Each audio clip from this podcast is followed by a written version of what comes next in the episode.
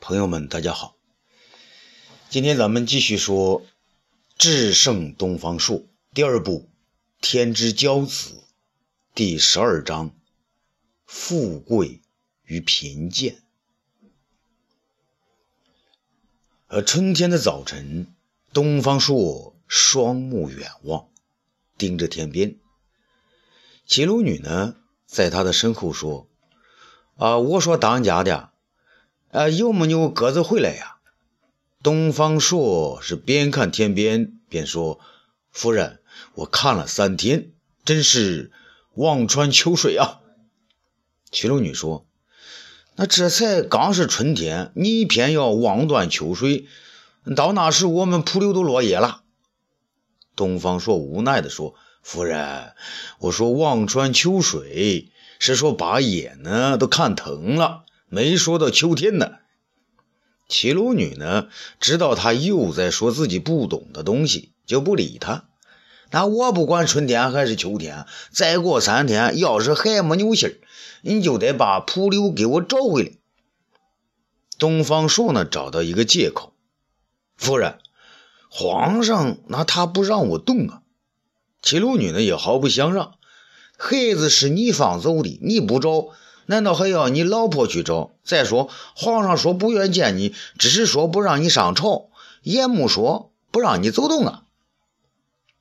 那听了这话呢，东方朔不禁拍了拍自己的脑袋。嗯，对了，夫人啊，还是你聪明。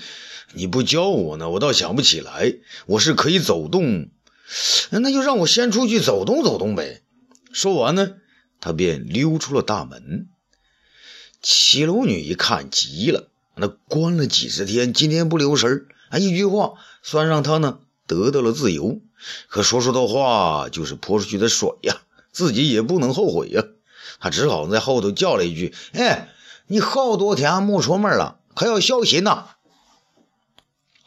这东方朔得了便宜还要卖乖啊！我出去看看有没有鸽子飞回来啊。东方朔来到上林苑中。像被笼子关了许久的鸟儿，一下子回到空中，不知怎么飞是好。那又像长期被父母看管起来的孩子一样，终于得到了自由撒欢的机会，又是踢树呢，又是展露拳脚。远处呢，卜氏赶着一大群羊走过来，他看到东方朔在此，大吃一惊。由于主父偃的话作用太大，卜氏呢急忙。给东方朔请安，东方大人，东方大人，呃，小人卜氏给你请安了。东方朔笑了，老杨官，没想到你到长安才一两年，礼数还学会了不少啊！啊，东方大人，小人笨拙，还，学了一点礼数，可不知道对不对，请大人指教。卜氏谦逊有余。东方朔点点头，嗯。是不是学好礼法，准备出来当官啊？啊，不是呢，嘟嘟囔囔的说：“东方大人，小人呢本来不想当官，可是那主父偃呢抓住小人，就逼我献羊，许我呢将来当大官。”东方朔说：“啊，你倒是挺老实的嘛！啊，告诉我，当时献的那么多羊，都是你喂养的？”卜氏知道瞒东方朔是没用的。索性呢，来个实话实说。大人，那六万只羊啊，只有小人的两万只，剩下的四万只全是主父偃和张汤大人两个出的钱从市上买来的。东方朔这一惊呢，吃的是的确不少不小。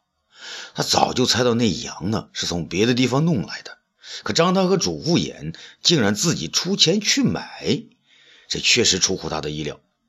呵，这个我倒是没想到。那他们许你个什么官呢？啊，启禀大人，他们说呢，要让小人去管一个什么大郡。啊，一个大郡，上千里的地方，你以为是牧羊啊？不是说，眼下小人的能耐，也就是管好一群羊。东方朔不由得称赞：“好，老杨官。”你为人诚实，那这就好。牧羊呢也有学问呐。你说说你是怎么牧羊的？这一下问到了卜氏的老本行啊！大人，这羊嘛，只要你让它呢有草吃，不让狼吃了它们，它们就跟你亲，就一窝一窝的给你下崽。呃，看着你吃它同伴的肉，它也无所谓。好，嗯，是的，羊是这么温顺。那那么多的羊，你一个人怎么管得过来呢？管好头羊啊，那就行了。大人，你看，那是一只头羊，他负责监视身边的一大群，管好了它，就管好这几百只。卜士呢，一边说着，一边指指点点，好像胸中的自有子民百万。东方朔是不禁感叹：“老杨官，你是个当官的好材料啊！”卜士听到如此赞赏呢，倒是吃了一惊。大人。嘿嘿，你取笑我？东方朔叫道：“啊，不，不是，我东方朔取笑有权有势的人，取笑你一个杨官干什么呢？你刚才说的那些牧羊之道，和我年轻时给皇上献的竹简里的一段话是差不多。要是皇上听了你的话，保证会封你个大官做。”他，不是说，啊啊，我没说什么呀。羊啊，那就是这个样子。只要你让它有草吃，不让狼吃了它们，它们呢就跟你亲，就一窝一窝的给你下崽。你看着它吃它同伴的肉呢，它也无所谓。东方朔击掌叫好：“对，你这话千真万确。你当了官就知道，咱们老百姓啊也是这个样子。”只要你让他有草吃，不让狼吃了他们，他们就跟你亲啊，就一窝一窝的给你下崽。呃，看着你吃他同伴的肉呢，他也无所谓。你管好了头羊，官就能当好啊。卜氏见东方朔把他的牧羊经说成了官场经，那显得很激动。大人，官要这么好当，不是连傻子都能当了？啊，对呀。你看天下那些诸侯王爷，哪一个不是傻了吧唧的？那让他们像你这样一个人牧上几万只羊，别说是羊了，可能连他们自己早就让狼给吃了。你真是块好材料啊！这卜氏见东方朔如此可以亲近，竟想起了这个周敷衍说的要贿赂贿赂东方朔。啊，我贿赂他，他就不当我的道。如今他说我好。啊！我不用贿赂他，应该报答他呀。于是卜氏说：“大人，我不仅养了羊啊，张大人还让我给皇上养了四头白鹿呢。白鹿啊，那可是神仙七做的东西啊！”东方朔眼睛一亮：“啊，能让我看看吗？”卜氏高兴的很：“那当然可以，大人，你跟我来。”东方朔随着他走到一个小山坡后，只见呢那里有一个封闭的院子，里面养着四只白鹿，两公两母。那两只母的呢肚子很大，看来快要生产了。东方朔有点不明白，啊，这张汤要你养这个干嘛呢？卜氏摇摇头，我也不太清楚。啊，张大人一会儿说白鹿呢是仙人骑的东西，皇上要是成仙了，呃，就得骑白鹿。一会儿又说白鹿的皮将来会有大用场，他还让我呢守口如瓶，任何人都不要告诉。东方朔不解地问：“嗯，那你为什么告诉我啊？”卜氏真诚地说：“啊，小人从第一次看到你就觉得大人您比周敷衍和张汤的更可信。”东方朔看他说的很认真，就点点头。好，啊，既然你信任我，东方朔，那我就不客气了。大人要小人做什么？您说。东方朔说：“啊，我想要一对白鹿，行吗？”卜氏不加阻拦：“行啊，你这就拿走吧。要是张汤来问你怎么办呢？就说走失了呗。”要么就说被狼吃了，反正再过一个月，白鹿就要生崽了。那数数多了，他就不会问了。东方朔呀，牵着两只白鹿，高高兴兴的往回走，一边走呢，一边琢磨着这白鹿的用处。他刚到家门口，只见一只灰鸽子飞了回来，落在他的手上。他高兴地抱着鸽子回到院中，嘴里呢大声叫道：“啊，夫人，夫人啊，快来看呐！”齐鲁女呢急忙跑出来：“当家的，怎么呢？”东方朔递过鸽子，示意呢那鸽子上腿上呢的绢布。齐鲁女呢连忙将鸽子腿上的这个绸子解开，啊，那是一封信呢。啊，当家的，那快念念。东方朔将绸子打开。看完时，哈哈大笑。那齐鲁女心急得很呢，你笑什么？快说呀！东方朔笑道：“夫人啊，咦，这回有戏看喽！怎么回事嘛？”东方朔说：“那主父偃将自己的丑女儿也搭上了，和金娥一块儿献给了齐王。齐王呢，先揭开丑女的盖头，吓了个半死，说一个都不要了。”七六女的也乐了，那金娥了啊，扑溜了啊，金娥也闹个清净啊，天天让宫女啊出去给蒲柳送信，这下子可够主父偃好瞧的了。七六女突然的着急起来啊，那不行，万一齐王知道了，怎么得了啊？当家的，你快想想办法吧。东方朔想了想，说道：“看来我要到齐国走一趟了。”齐鲁女一听呢，连连点头。嗯，阿杜，那那你快快准备，跟老爷一块儿去临淄。阿杜呢，一见还有两只白鹿，便叫了起来：“老爷，咱们家的车太小，最多坐坐得下两三个人，哪能装得下这两只鹿啊？要不我去把他们杀了，再运去临淄给大公子吃。”东方朔叫了起来：“那你这个老阿杜怎么能这么说啊？”这两只一公一母啊，母的还怀着崽呢，我要送给蒲柳喂去，要他们生崽。你要是把它给弄死了，或者是把它肚子里边的小鹿给我弄丢了，我可要你阿杜给我生一个啊！